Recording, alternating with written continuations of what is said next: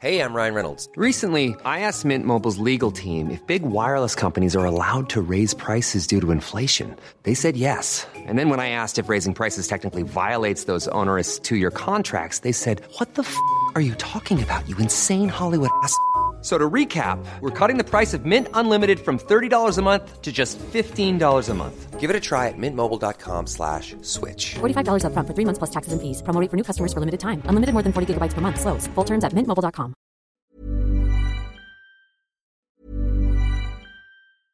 Ryan Reynolds here from Mint Mobile. With the price of just about everything going up during inflation, we thought we'd bring our prices down. So to help us, we brought in a reverse auctioneer, which is apparently a thing. Mint Mobile unlimited premium wireless. Ready to get 30, 30, bit to get 30, bit to get 20, 20, 20, bit to get 20, 20, bit to get 15, 15, 15, 15 just 15 bucks a month. So, Give it a try at mintmobile.com slash switch. $45 upfront for three months plus taxes and fees. Promo rate for new customers for limited time. Unlimited more than 40 gigabytes per month. Slows. Full terms at mintmobile.com. Spring is my favorite time to start a new workout routine. With the weather warming up, it feels easier to get into the rhythm of things. Whether you have 20 minutes or an hour for a Pilates class or outdoor guided walk, Peloton has everything you need to help you get going. Get a head start on summer with Peloton at onepeloton.com. Why does Comcast Business power more businesses than any other provider? It has technology solutions that put you ahead, like the fastest, reliable network and serious savings. Whether your small business is starting or growing, you need Comcast Business. Comcast Business, powering possibilities. Ask about Comcast Business Internet and Security Edge. Or find out how to get a $500 prepaid card with a qualifying gig bundle. Call or go online today to learn more. Offer ends 10 23 22. Restrictions apply. Call for details. Why does Comcast Business power more businesses than any other provider? It has technology solutions that put you ahead, like the fastest, reliable network and serious savings. Ask how to get a $500 prepaid card with a qualifying gig bundle. Offer ends 10 23 22. Restrictions apply. Call for details.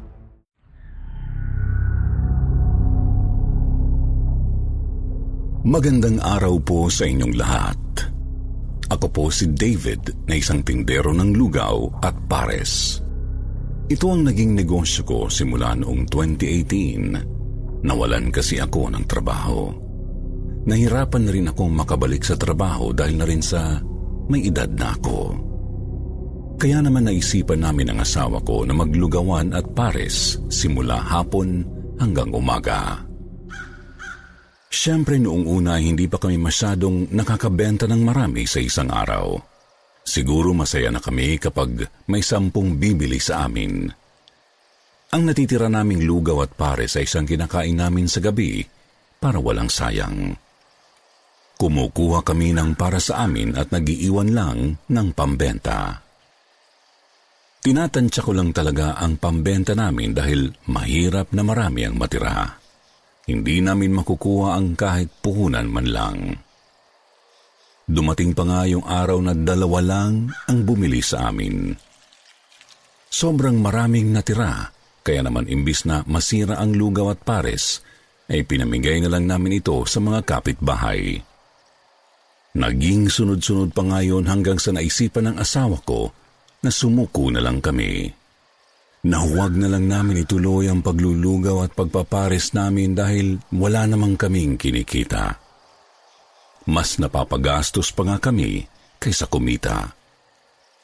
Pero hindi ako nawalan ng pag-asa kahit na sa isip-isip ko na baka nga hindi para sa amin ang ganitong negosyo. Kaya naman naisip ko na baka may mali sa pagluluto ko ng pares at lugaw. Nag-search pa nga ako sa YouTube ng tamang pagluto ng lugaw at pares at kung anong lasa ang patok sa mga tao. Muli akong nagtinda ng lugaw at pares. Simula alas 4 ng hapon ay magbubukas na ako hanggang alas 3 ng umaga.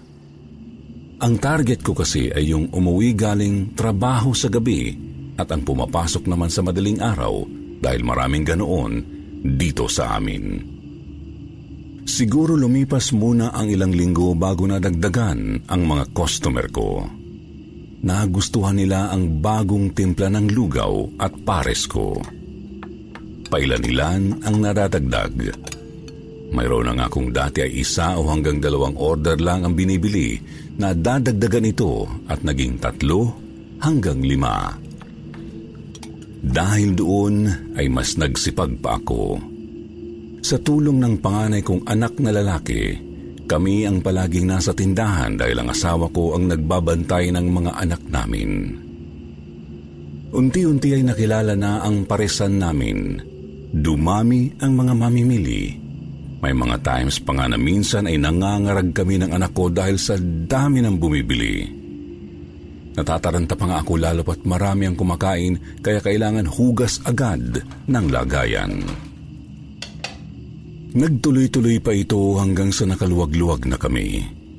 Nakakaipon na kami ng asawa ko Naisip ko na mag-open kami ng account sa bangko para naman ang pera na kinikita namin ay maitabi namin sa bangko at hindi magalaw. Sobrang naging blessing sa akin ang negosyo kong ito. Ang mga gamit noon hanggang tingin ko lang ay nabili na namin. Nakabili pa nga kami ng malaking flat screen TV at washing machine na automatic. Ilang buwan pa ang lumipas ay naipagawa ko rin ang pwesto namin. Kung noon ay pahirapan sa paghuhugas dahil sa maliit na lababo, ngayon ay lumaki na ito at madali nang maghugas ng mga kaldero. Dahil sa oras ng pagbukas namin tuwing hating gabi hanggang madaling araw, ay hindi namin maiwasang makaramdam ng kabalaghan. Pero syempre hindi naman namin binibigyang pansin ng anak ko yun. Isa na rito ang bigla na lang may sisit-sit sa amin. Pero wala namang tao sa paligid. Minsan pa nga, may mga batang nagtatawanan. May isang beses pa nga na may nakita akong batang tumatakbo sa kalsada. Bali kasi tabing kalsada ang bahay namin. Pagkatingin ko sa batang tumatakbo sa kalsada sa isang beses ko lang napagkurap, ay nawala itong bigla. Siyempre nagtaka ako kung paano nangyari yun. Tapos biglang umihip ang malamig na hangin na nagbigay ng kilabot sa akin. Tumindig talaga ang balahibo ko ng araw na yun. Pero siyempre hindi ako pwedeng matakot dahil maaapektuhan ang negosyo ko. Yung pagsitsit ay patuloy pa rin sa tuwing sasapit ang alas 12 ng hating gabi hanggang alauna ng madaling araw. Nagtataka nga lang kami dahil kami lang ng anak ko ang nakakarinig. Pero ang mga customer namin ay hindi.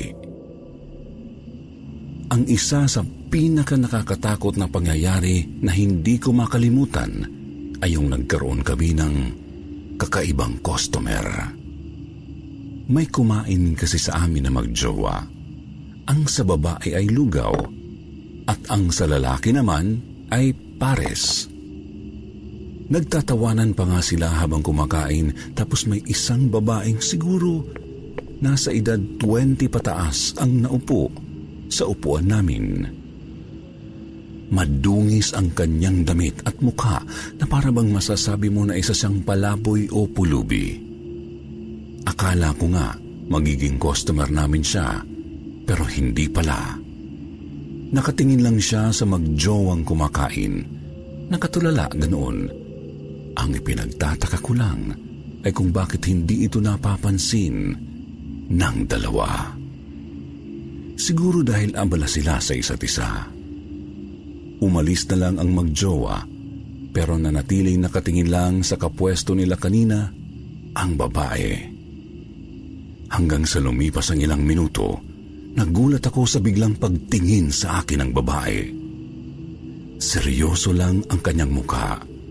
Maya-maya pa ay may umagos na dugo mula sa kanyang mukha. Natakot ako kaya napasigaw ako pero hindi niya ako pinansin at umalis na lang siya. Mas kinilabutan ako nang bigla siyang naglaho na parang bula. Kinaumagahan, nalaman ko na lang mula sa anak ko na sa unahan namin sa tabing kalsada ay may nabanggang babae. ayon sa kanila, nag-away daw silang dalawa ng nobyo niya dahil nahuli niya itong may ibang babae. Bigla na lang daw itong tumakbo patungo sa kalsada at hindi napansing may sasakyan na paparating. Tumilapon ang babae sa lakas ng impact ng pagkakabangga sa kanya. Halos mabasag daw ang bungo ng babae. Kinilabutan ako ng sobra dahil ang inaakala kong magiging customer namin ay isa na palang multo. Kaya pala ito nakatingin sa magjowa ay siguro dahil nga sa pinag-awayan nila ng kanyang nobyo. Matapos ang pangyayaring yun, marami pang nakakatakot na karanasan ang aking naranasan. Pero hindi ko na ito binigyan pansin pa dahil mas importante ang kita para sa akin. Iniisip ko na lang na pampaswerte sila sa lugawan at parisan ko. Maraming salamat po sa lahat at magandang araw po sa inyo.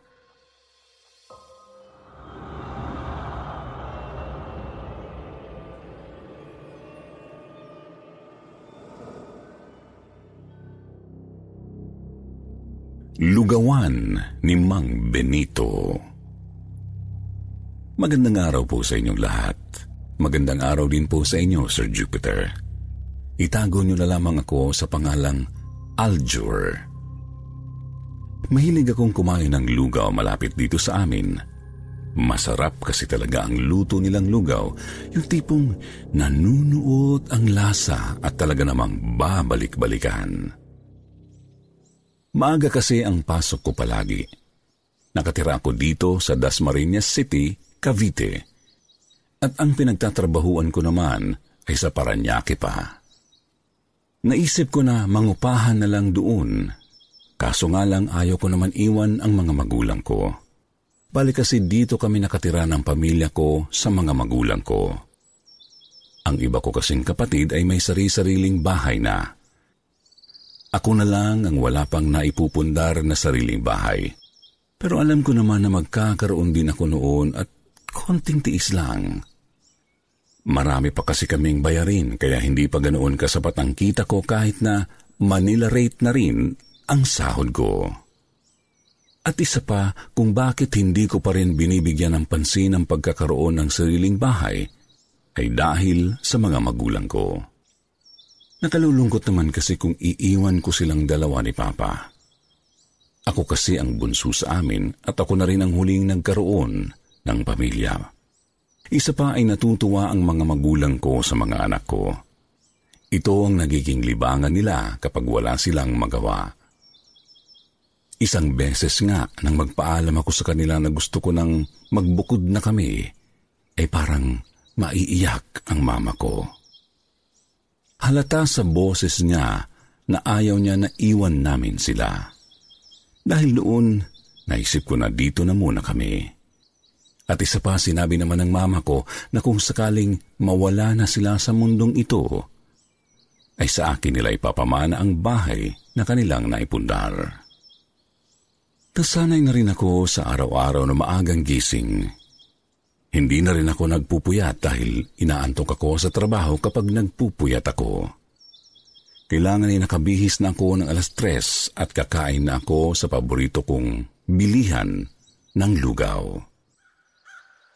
Dahil sa suki na nila ako ay naging close ko na sila. Si Mang Benito na isa ng senior citizen ang may-ari ng kanilang lugawan. Katulong niya sa kanyang lugawan ang apo niyang si Boyet. Maaga sila palaging nagigising. Bali alas tres pa lang ay bukas na sila hanggang alas 4 ng hapon. Marami na ang bumibili sa kanila dahil talagang masarap ang lugaw nila. At isa pa, hindi ito kakaunti. Masasabi mo talagang sakto lang ang presyo nito sa dami ng lugaw. Ang iba kasi ay kakaunti na nga ang lugaw, napakamahal pa. Minsan naman madami nga, pero hindi ganoon kasarap. Pero ang lugaw ni Mang Benito ay ang pinaka-the best na lugaw na natikman ko. Ayon sa kanya ay dati siyang assistant chef ng isang kilalang restaurant sa Maynila. Marami pa siyang alam na lutuin kaso hindi ito naging patok kaya naman naisipan niyang magbukas ng lugaw. Ito ang pangunahing paninda niya pero may mga iba pa siyang binebenta kagaya ng tokwa, itlog, lumpia at iba pa.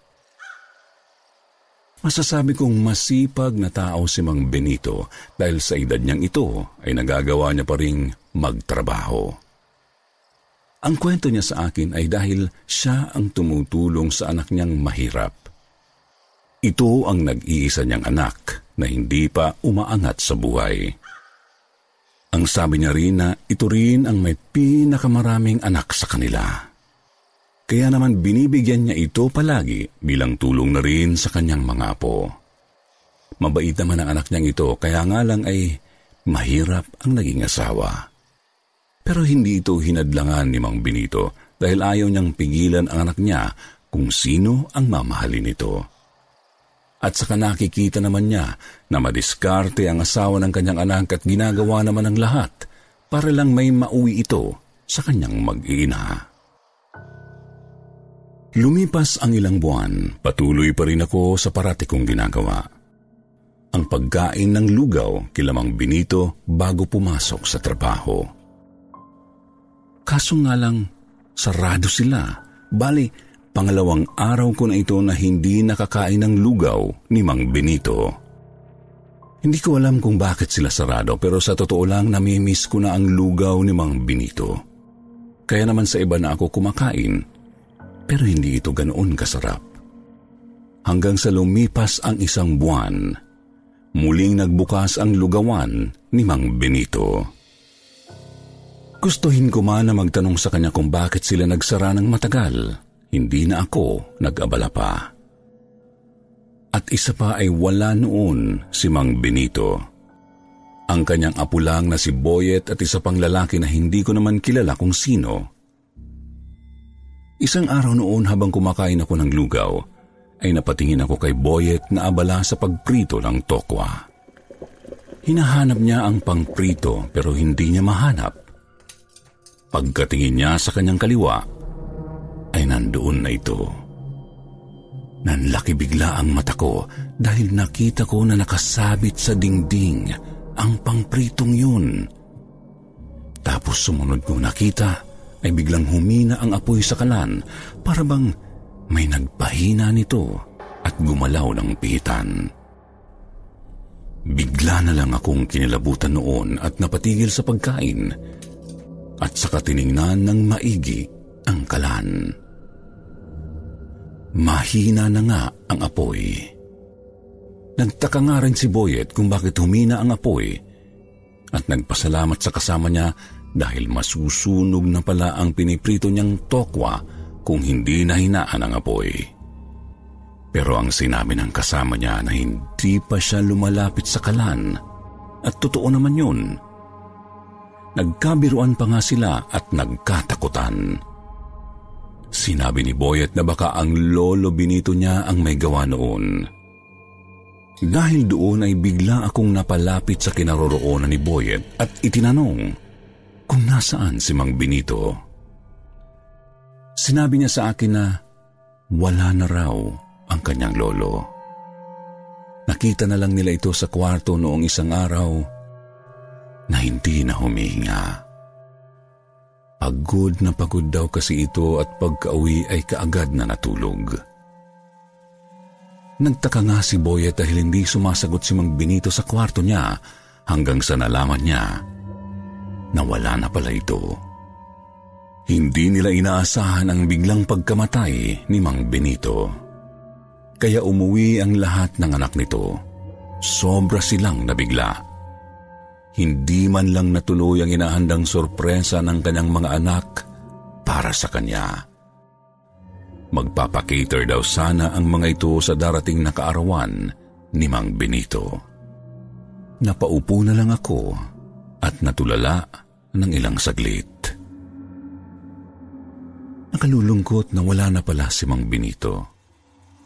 Kahit pa paano ay naging lolo ko siya kahit Saglit lang. Nakamamanghalang dahil nagagawa pa ring bantayan ni Mang Benito ang apo niya sa kanyang lugawan para may kasama ang apo niyang si Boyet. Hanggang dito na lang po ang kwento ng kababalaghan kong karanasan sa lugawan. Salamat po sa inyong lahat.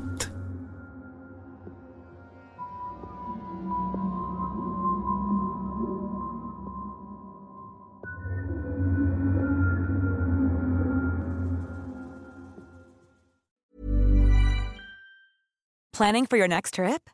Elevate your travel style with Quince. Quince has all the jet setting essentials you'll want for your next getaway, like European linen, premium luggage options, buttery soft Italian leather bags, and so much more. And is all priced at 50 to 80% less than similar brands.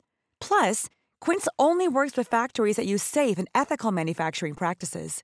Pack your bags with high-quality essentials you'll be wearing for vacations to come with Quince. Go to quince.com slash pack for free shipping and 365-day returns.